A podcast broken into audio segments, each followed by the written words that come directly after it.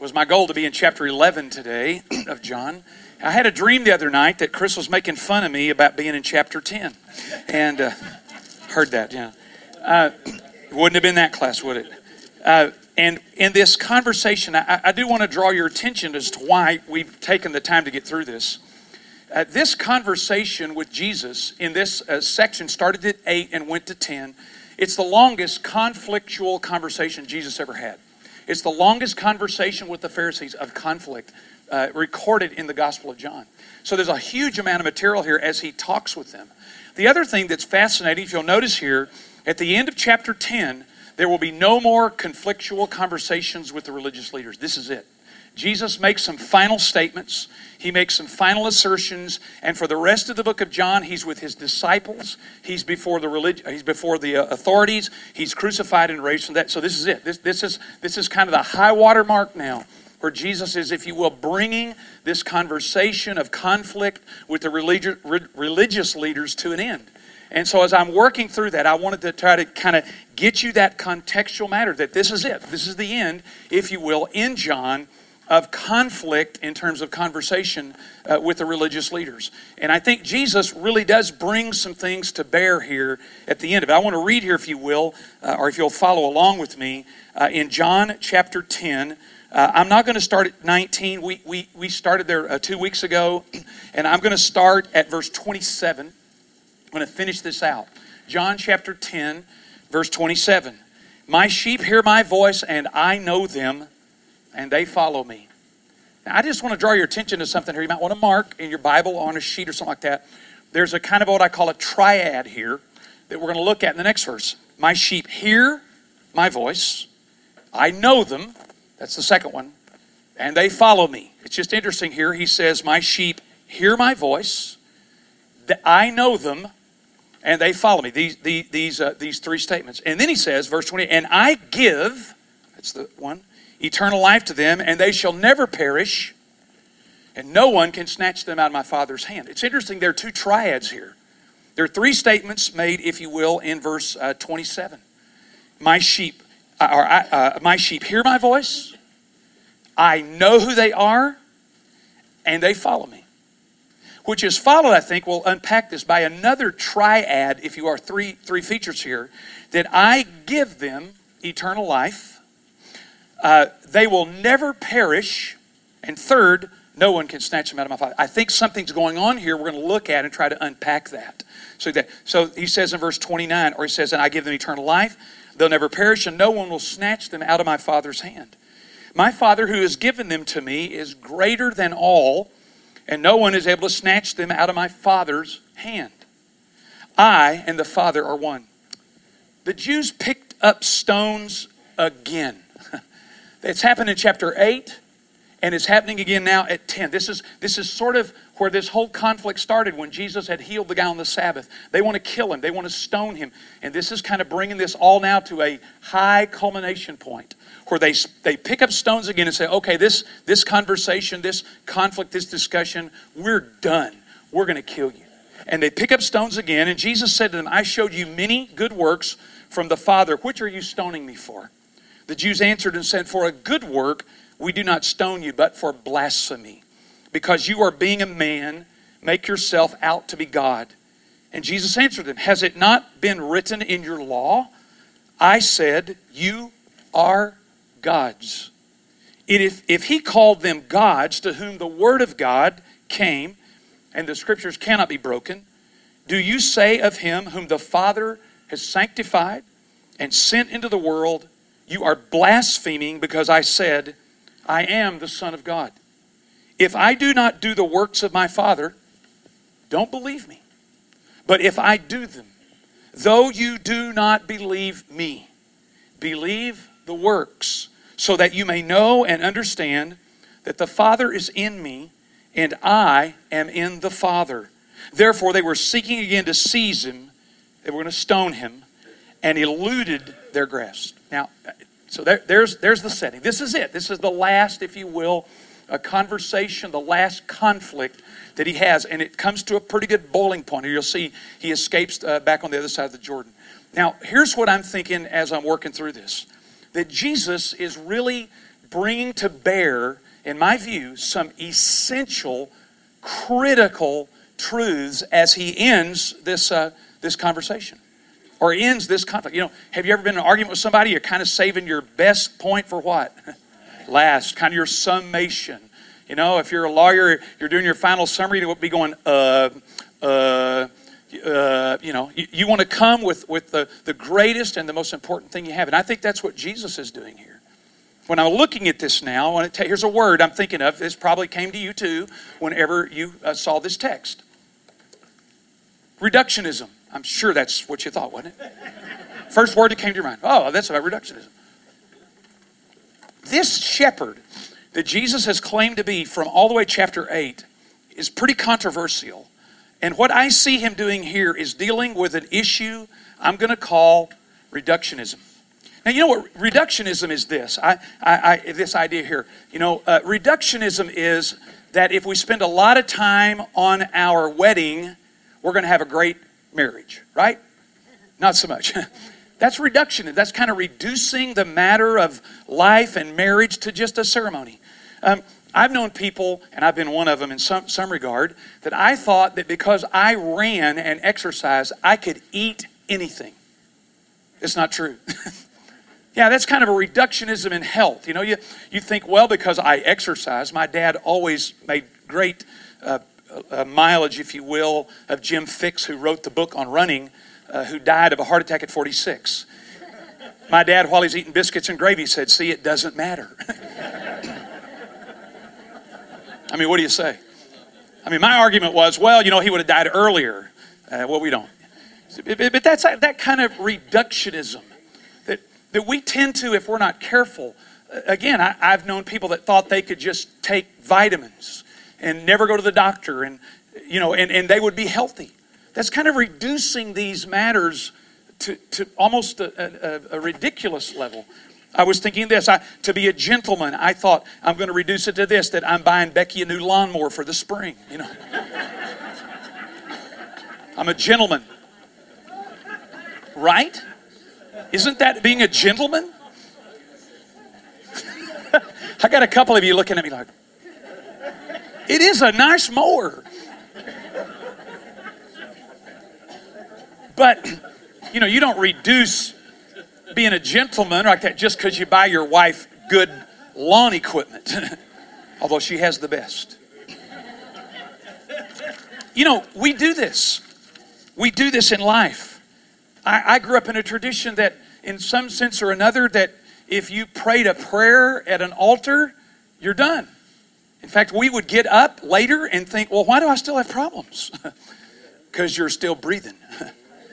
right? I mean, that's kind of a reductionism there. You, I, I, had the idea that, that asking Jesus into my heart or becoming a, a follower of Jesus, that suddenly now everything would be fine. I wouldn't be loud and I wouldn't be aggressive. And I would be like this old brother I had in the church who was quiet and holy. And I tried that. Doesn't work. you know, we re- but we reduce something so phenomenal and wonderful and incredible like following Jesus to just some little thing. I want to suggest to you there's some of that going on here.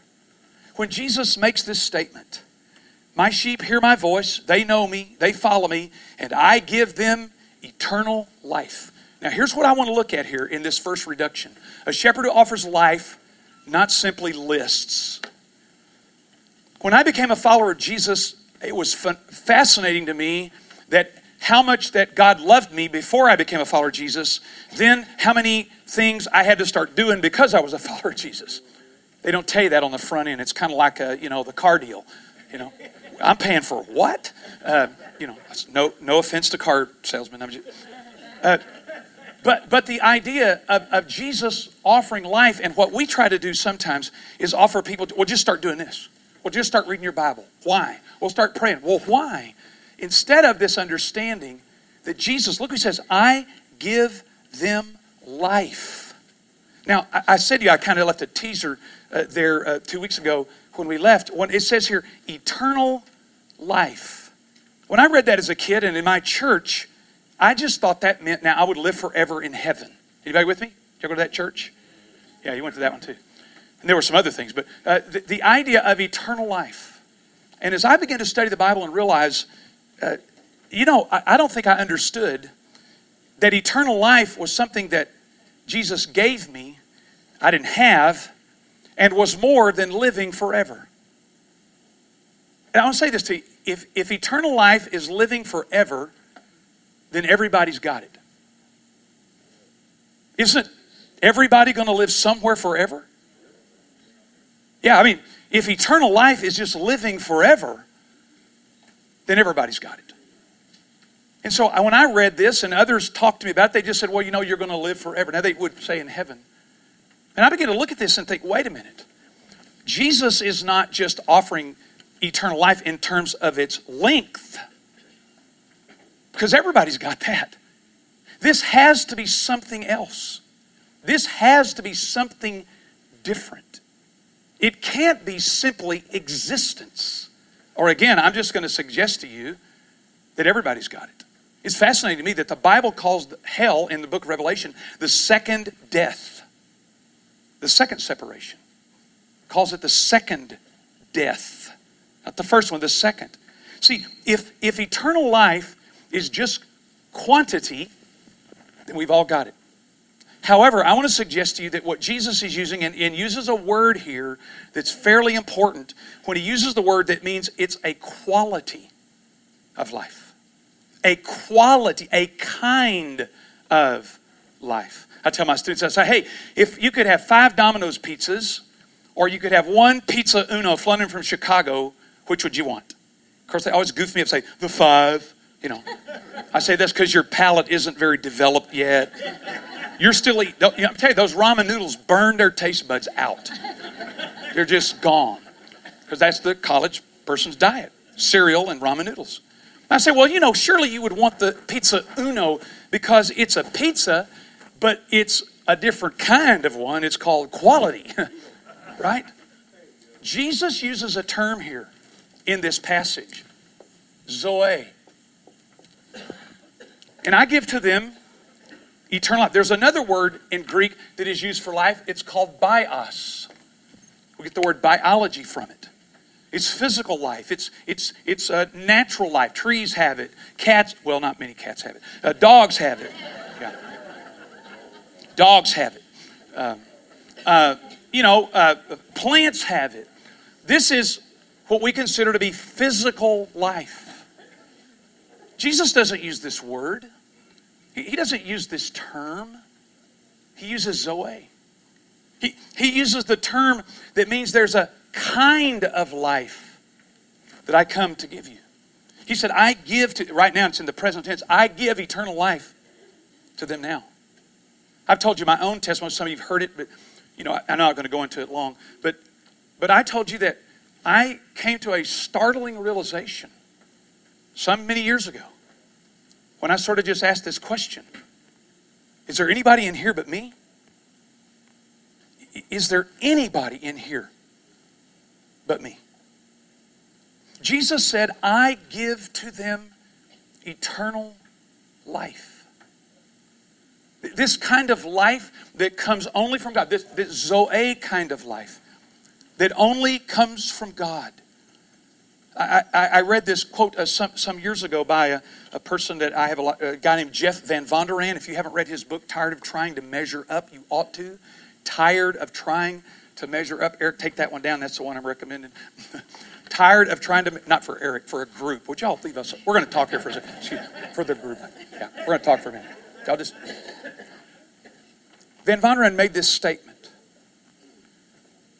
Because Jesus said, I give to them life. It must mean, in our East Texas vernacular, that we don't got it. In John 10 10, Jesus said, I came that you might have life. It doesn't mean I came to make life better. It doesn't mean I came to make life more meaningful. It means I came to bring you something you don't have. See, see, I've said this, Van Vonderen made this statement I read. He said, A Christian is not a person who gives their life to God. A Christian is a person who gets their life from God. Think about that. A Christian is not a person who gives their life to God. A Christian is a person who gets or receives their life from God. You know, the Bible is pretty clear about that. Jesus said, I give them. Why is it? Go read Ephesians 2 later when it says that when we were dead in our trespasses and sin. You know what? I was a pretty lively sinner. I didn't think I was dead. It didn't feel like it to me. But see, death is always the separation in relationship. Death is the separation in relationship. That's why the Bible calls hell the second death. You're separated from God forever. That's why the father in Luke 15, when his son came back, he didn't say, This son of mine who was crazy and left the family. He said, This son of mine who was dead. That's what he says. You go read it, Luke 15. This son of mine who was dead. What does it mean? He was still breathing, spending his dad's money. Separation in relationship. You see, eternal life is when we get back in relationship with God. And He is the source of life in us. Not a list, not, not a thing, a bunch of things to start doing to try to work life from the outside in, but an understanding of the life from the inside out. This, to me, this is a, a thought or an idea that I just keep grinding on. Because Leonard Ravenhill made this observation years ago when he said that Jesus did not come to make bad people good. He came to make dead people alive. Let that soak in a little bit. The problem with people is not they're bad.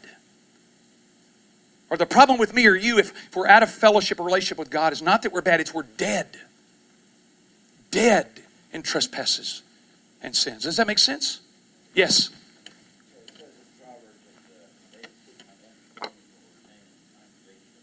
Hmm. I mean, the congreg- those that don't seek understanding, they're separated from the knowledge of God.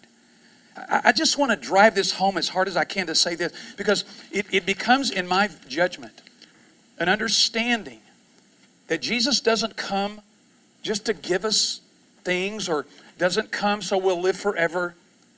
He really comes to give us a quality of life that can only be understood as eternal in that it's life. In a, John Wesley's favorite definition was it this way that this is the thing that rattled me when he said, What is it to be a Christian? He said, It's the life of God in the soul of man. That's, that, that's what being saved is, or being a follower of Jesus. It's the life of God in the soul of man. Now, some of us would say, well, you know, it doesn't everybody have that? Uh, not according to Scripture. That people are separated from God by their own, if you will, actions and matters. But it's hard to get sometimes because we just think of eternal life as length. It's, it's long, it's forever, you'll live forever. I was speaking about this one day in, in class, and a student was, we were discussing this back and forth, and, and the notion of God bringing to give us his life. And this, this young man said, he's about 19 years old, really sharp guy, never speaks up in class. I, I was kind of stunned when he did. He said this Cliff, all I ever hear about at church is how to be prepared for the next life, for heaven, like that why don't we talk about now? I said, a good question. But if really eternal life is all about the sweet by and by, the pie in the sky, you know, then we're not that interested now. I can tell you in my own life that this understanding of God's living his life and divine indwelling in me changed me. Look here, there's some verses I put down there just for your reading uh, purposes if you want to later. That the Bible says that when a person comes to Jesus, they're, it's so radical that the only way to explain it is born. Now, now we translate anothen again, but, but in lots of places, this word born again, the, the word anothen means born from above, born from another source. That, in other words, following Jesus of being saved is that we're not just born again, although that, that's, it's legitimate to say it that way. That's what shook Nicodemus up. But the idea of being born from above, from a higher place. Look at 2 Corinthians 5 sometimes. Say, Therefore, if anyone is in Christ, he's what? New creation. New creation. God is doing something in the earth. That word there, ktisis, is sometimes translated creature, but it most likely is translated creation. If any was in Christ, he is new creation. There's something different now. Uh, uh, Jesus uh, said, or Paul said in Galatians 2:20, it's no longer I who live, but who? Christ who lives in me. We don't hear a lot of this at times. You know, I thought about why don't you teach this the Sunday after Easter? and I wanted to get to, to, to Lazarus because yesterday was Lazarus Saturday in the Lenten calendar. Becky's keeping me up to date. Yeah, between her chores.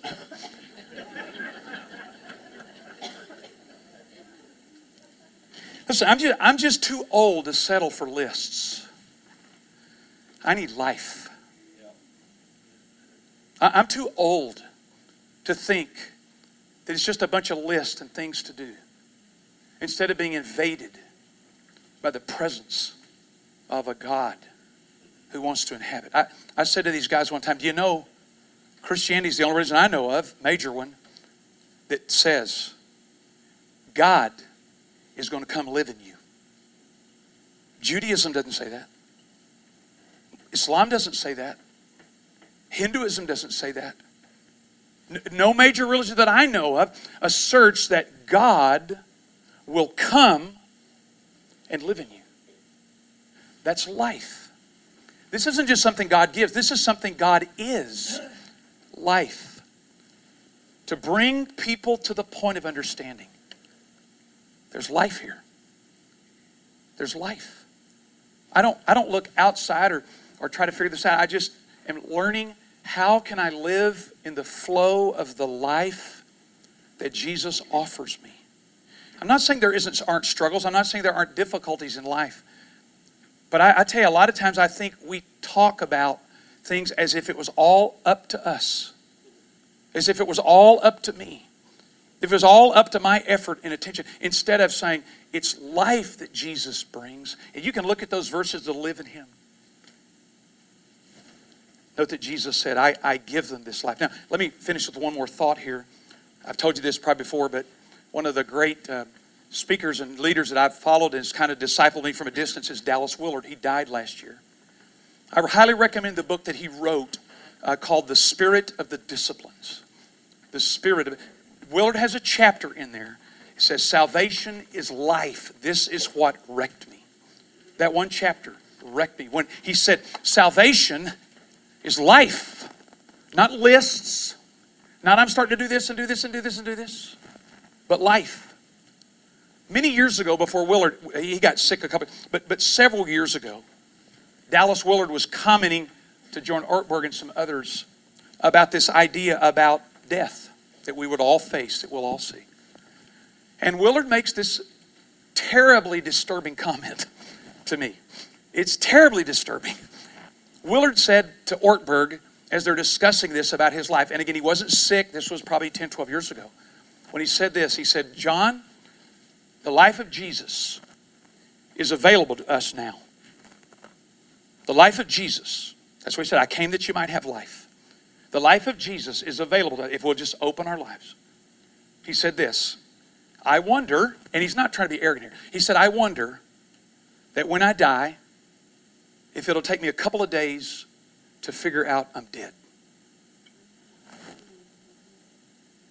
Can you imagine living like that? Living in that kind of flow of the life of Jesus? That two days later, hey, I think I'm dead. Why? Because Becky's eating chicken and going out on a date. That's how I'll know. I'm going to be watching.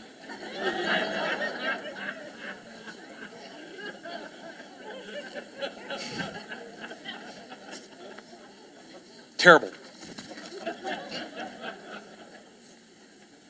I just, and I'm not saying this as articulately as it could be. There are others that could say it better than me.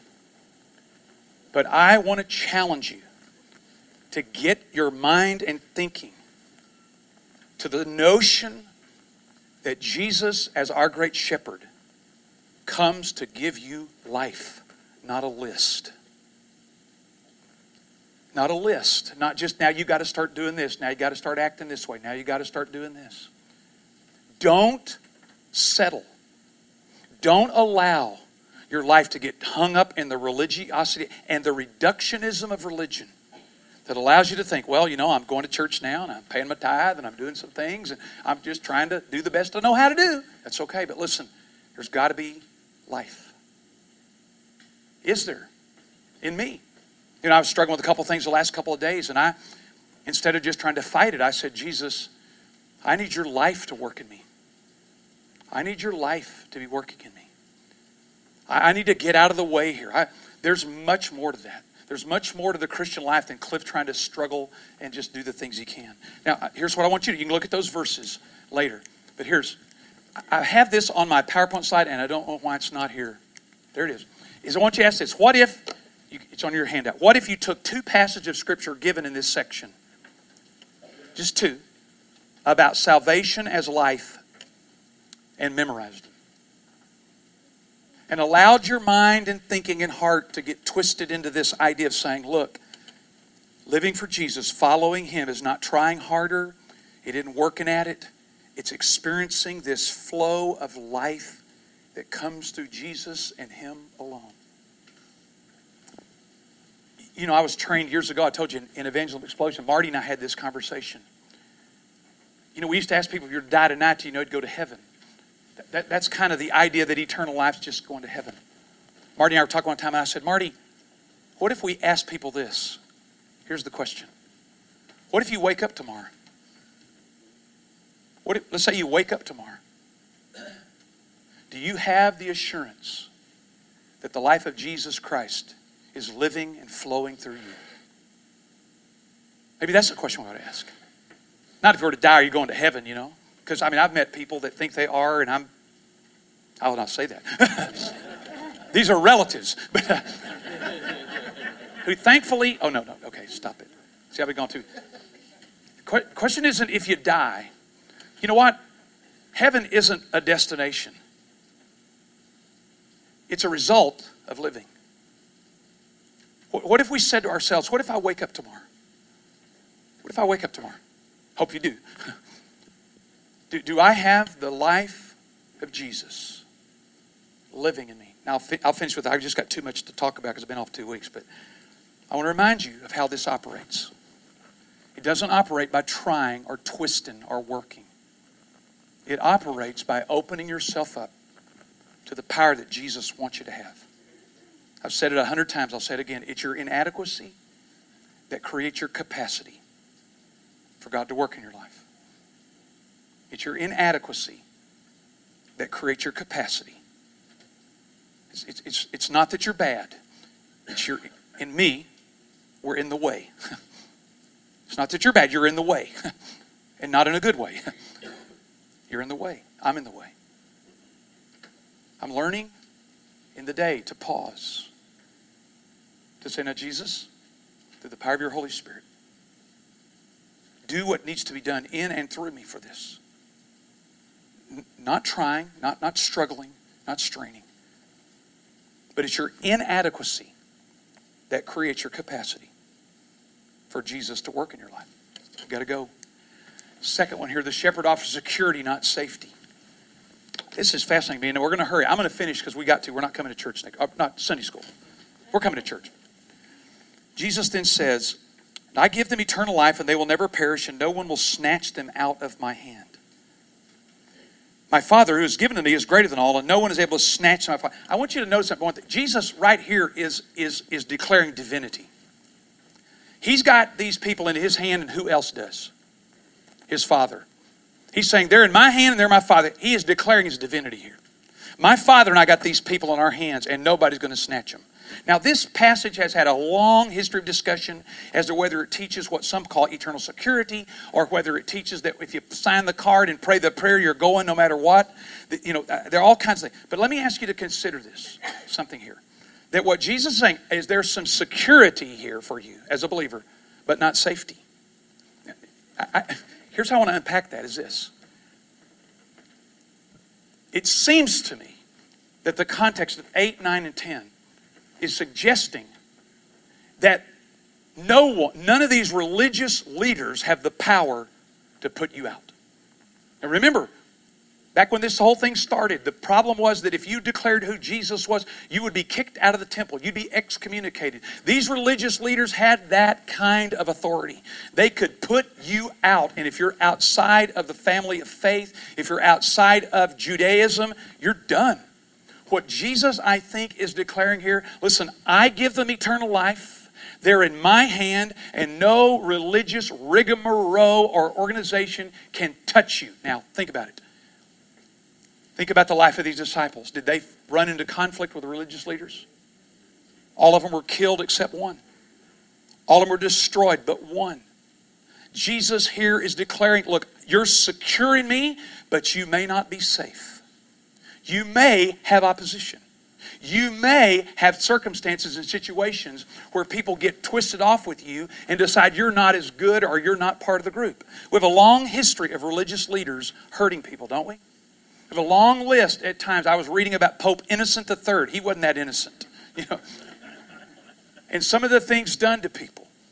And we have this terrible tendency that we get religious leaders or even Bible college. I'm going to put myself in that group. I'm a company guy. Bible college professors to where they think they can declare and announce and say where you are. You ever had people do that? You know, I've had religious say, well, you know, Cliff, I'm a little concerned about you. And I would say, well, you should be. Well, it's their job, right? Well, you know, you might not be where you need to be. Listen, uh, that, that's, a, that's a little hard to handle for people, isn't it? They don't know your heart.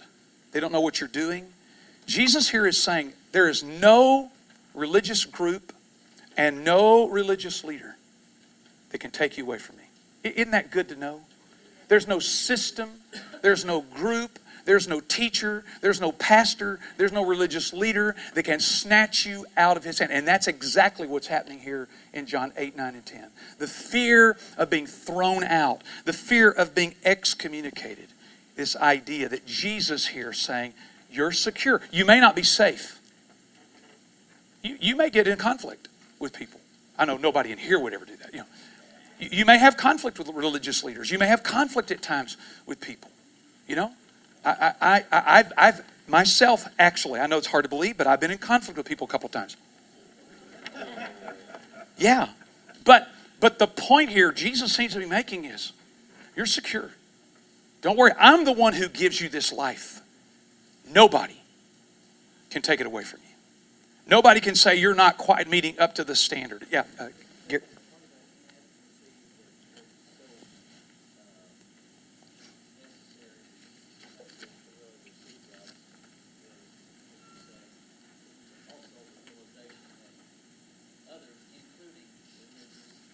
Yes.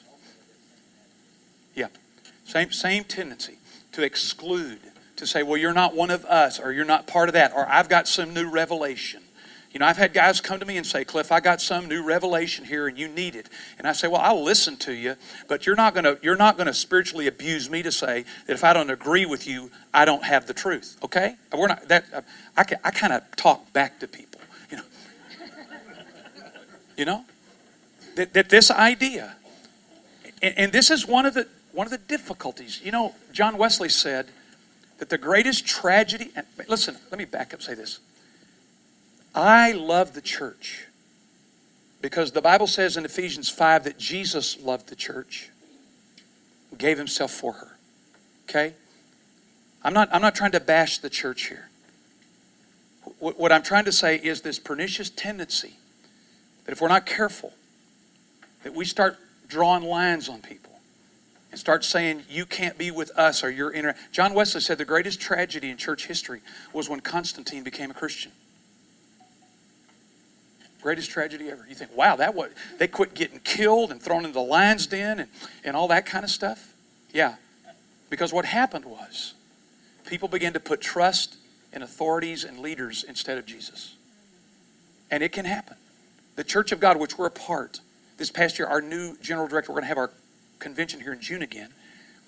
When he said this to our whole group, he said, Jesus is the focus. Not our doctrine, not our tradition, not our understanding, not our group, not our buildings, Jesus. He is the focus of that. Well, I, I think it's a, it's a pernicious tendency that, that we understand that Jesus is the one that we keep looking to. He's the one that makes us safe. Let me go on here now. Third, the shepherd offers understanding of the text and not just tradition. It's similar to that. Look what it says. Jesus said, to, or the Jews picked up stones to stone him, and Jesus said, I showed you good works. What are you stoning me for? And they said, Not because of that, but because you said you were the Son of God. Now, watch what, look what Jesus does. You know, he, he knows the scripture pretty well. You know, that's part of the problem.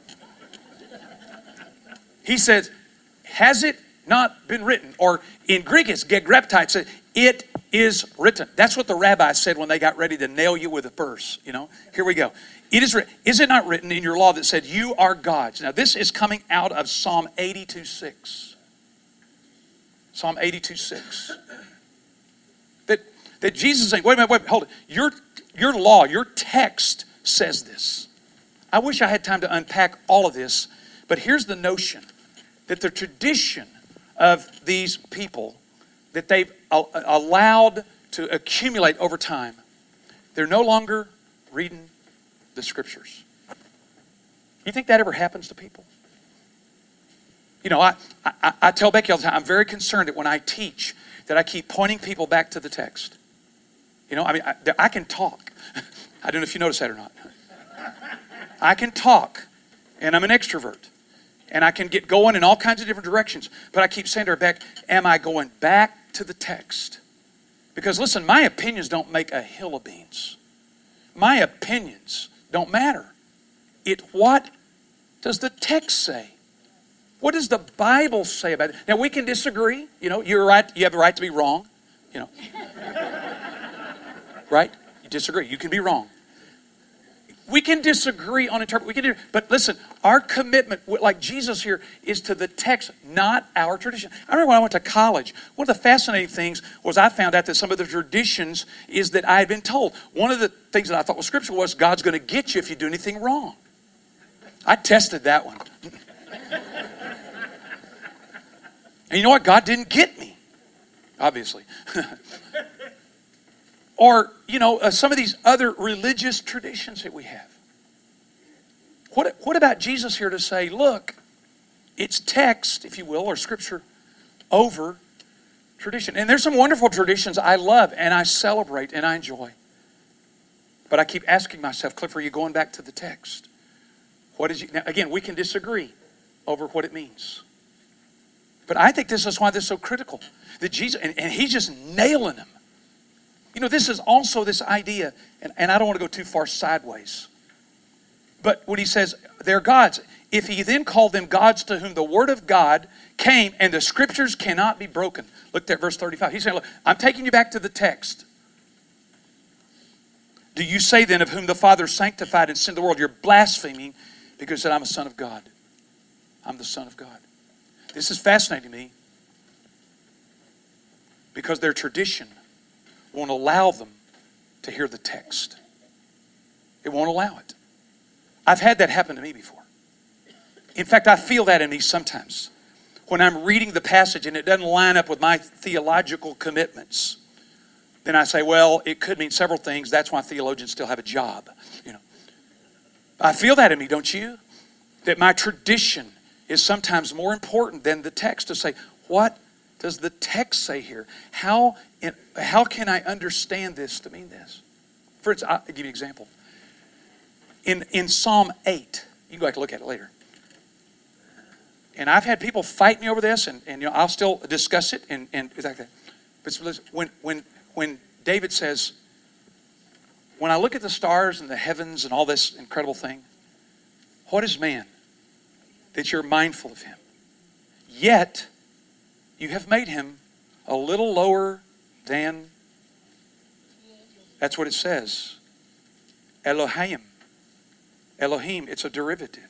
Now, sometimes it can be, but there is some suggestion to say you've made him a little lower than God. A little lower than God. This is somewhat Jesus is referring to.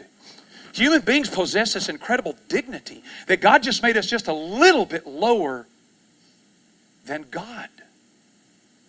man, I, have talked to they, oh, that can't be true. Why? Because human beings are trash and garbage. Wait a minute. That's your tradition talking. What does the scripture say? I love this other one. I, you know, I grew up on King James like all good Christians. And uh, I'm going to let you out, I promise. I, I, I, promise I'll let you out in a minute. I, I grew up and I, I remember when I started taking Greek and I said to my dad and others, hey, wait a minute. There's this passage in James that says, let us confess our faults one to another. I could do that. You know, I'm very impatient and, you know, uh, I don't like to mow the yard. That word is sin. Do you know that? Therefore, confess your sins one to another that you may be healed. It's not fault by any stretch of the imagination. It's sin, it's hamartia. It's translated every other place in the New Testament, sin. Now that's different than fault. I don't mind talking about my fault, but I don't talk to you about any sin. That's a tradition. It's just a tradition that we've accumulated over time. So I want to ask you this question, I'll finish. Here's the question Would you this week at least consider are there some traditions that you're living out of on a fairly regular basis? Try to find the text. Try to find the text that speaks to it. Just see if you can. See, see, see if you can find it. Now, the last thing here is this the shepherd offers works, not just words. Look here. He said, uh, if I if I don't do the works of the Father, don't you don't believe me. But if I do them, though you don't believe in me, believe the works that I do. That's that's that section of 37, 38. You know, I think Jesus is making a big point here. That that if we're not careful, that our words can outrun our works. Can't they? I mean, we already know more than we're doing, right? We're, we're all educated above our obedience level. Anybody with me? We're all educated above our obedience. My, my education's up here and my obedience is right about here. Right? Jesus saying, look, if you don't believe me because of what I say, if the words don't make it, look at the works that I do. You can't look at what he did and say, this guy's crazy. This guy can't. This guy had the people, again, in John 9, he has to be from God. I wonder in this idea if, if we've reduced Christian living to words I mean, I know the five different words for love. Does that mean I can love people any better? Just because I know that? Eros, storge, you know, agape, uh, you know, uh, uh, uh, uh phileo. Oh boy, woo, I can, no. Those are just words. What about works? I, I was so, I mean, I, I'm, I'm just thrilled. I mean, Matt Ryder and some of the guys over here, you know, back in Moore, I know yesterday they were down there um, uh, helping people with cleanup, you know, and all that kind of stuff. And I, and I looked at a picture of they were helping people in the Moore tornado. And I thought, man, here is love incarnate, living it out. Now, Matt's not asking about, he's mad at me now, so he'll get me later. But, but that's it, isn't it? It's easier to talk about loving people and more than going and getting a chainsaw and starting cutting trees up, isn't it? It's easier to. And Jesus saying, look, if you don't believe me because of my words, look, Mark, I wonder about this. Would people be more likely to believe us if they saw our works. John Wesley had a famous statement here. You'll see it here at the back. Um, when Wesley would get together with people in small groups, he would not say, "How are you doing?" See, that means how's your emotional life? How are you? How are you getting along? What's happening? He was this: How is your doing? How is your doing? In other words, has this stuff all degenerated to words, or are there actions? Are there results of that in our lives? I think that's an important question. And I think that's what Jesus is hitting these Pharisees about. Man, if anybody knows words, they know them. If anybody understands truth, they know them. You know, I, a story like this. Uh, I remember one time I had a couple over at our home, and uh, I was counseling with them. They were college kids getting ready to get married, and you know, I was just astounding them with truth. But just before that, Becky and I had gotten in a little, little bit of an argument. It wasn't her, it was me. It was me. It always is. Uh, I'm sure. I'm, I'm sure. Uh, so, anyway, stop it. Here we go. Okay. So we had an argument, and I really got upset. I mean, really upset. Like, I don't want to talk to you. Boy, she knows when I say that, whoo, things are bad. When I don't want to talk, because I don't want to talk to you. So she's in the house, and they're in. Uh, uh, she's in the back room, and I'm in the front. I'm on fire as a counselor. I mean, I'm tearing it up. I'm talking about the relationship, this thing, and I start talking about mutual submission. I'm telling you, every word that came out of my mouth was scalding me. Talk about being submissive to one another, loving one another, deferring to. Oh, it was, but man, I, I thought I am not going to give into this. I am a professional. And I just kept talking and talking, and, and it was beautiful, except it wasn't the truth. when those people left, I said, Becky, do you need to say something to me? no. I needed to say something to her and say, you know what? I can talk sometimes better than I can walk. Jesus is saying this. Believe me. Forget what I said. Look at what I did. Look at how I lived. It seems to me that would be good counsel for us to say, how can we live a life where it isn't just words, it's works? How is your doing? Now, there's an article here if you want to read it. How is your doing? It's Wesley's work in that area. It'd be fascinating for you to do. Let's pray. Lord Jesus, uh, as we celebrate this day of your coming into Jerusalem, you had had a lot of conversations with a lot of leaders, and now you've come down to the work of giving your life. We pray that uh, as we've looked into this passage and finished up this real huge conflict, that we'll take these words to heart and apply them in our own lives. That as we enter into this holy of weeks, that we might allow you to bring us life, the resurrected life of Jesus Christ, pulsating, living in every one of us. That we would enjoy and understand the truth of your life in us. We pray this in the strong and mighty name of Jesus. Amen. See you in two weeks now.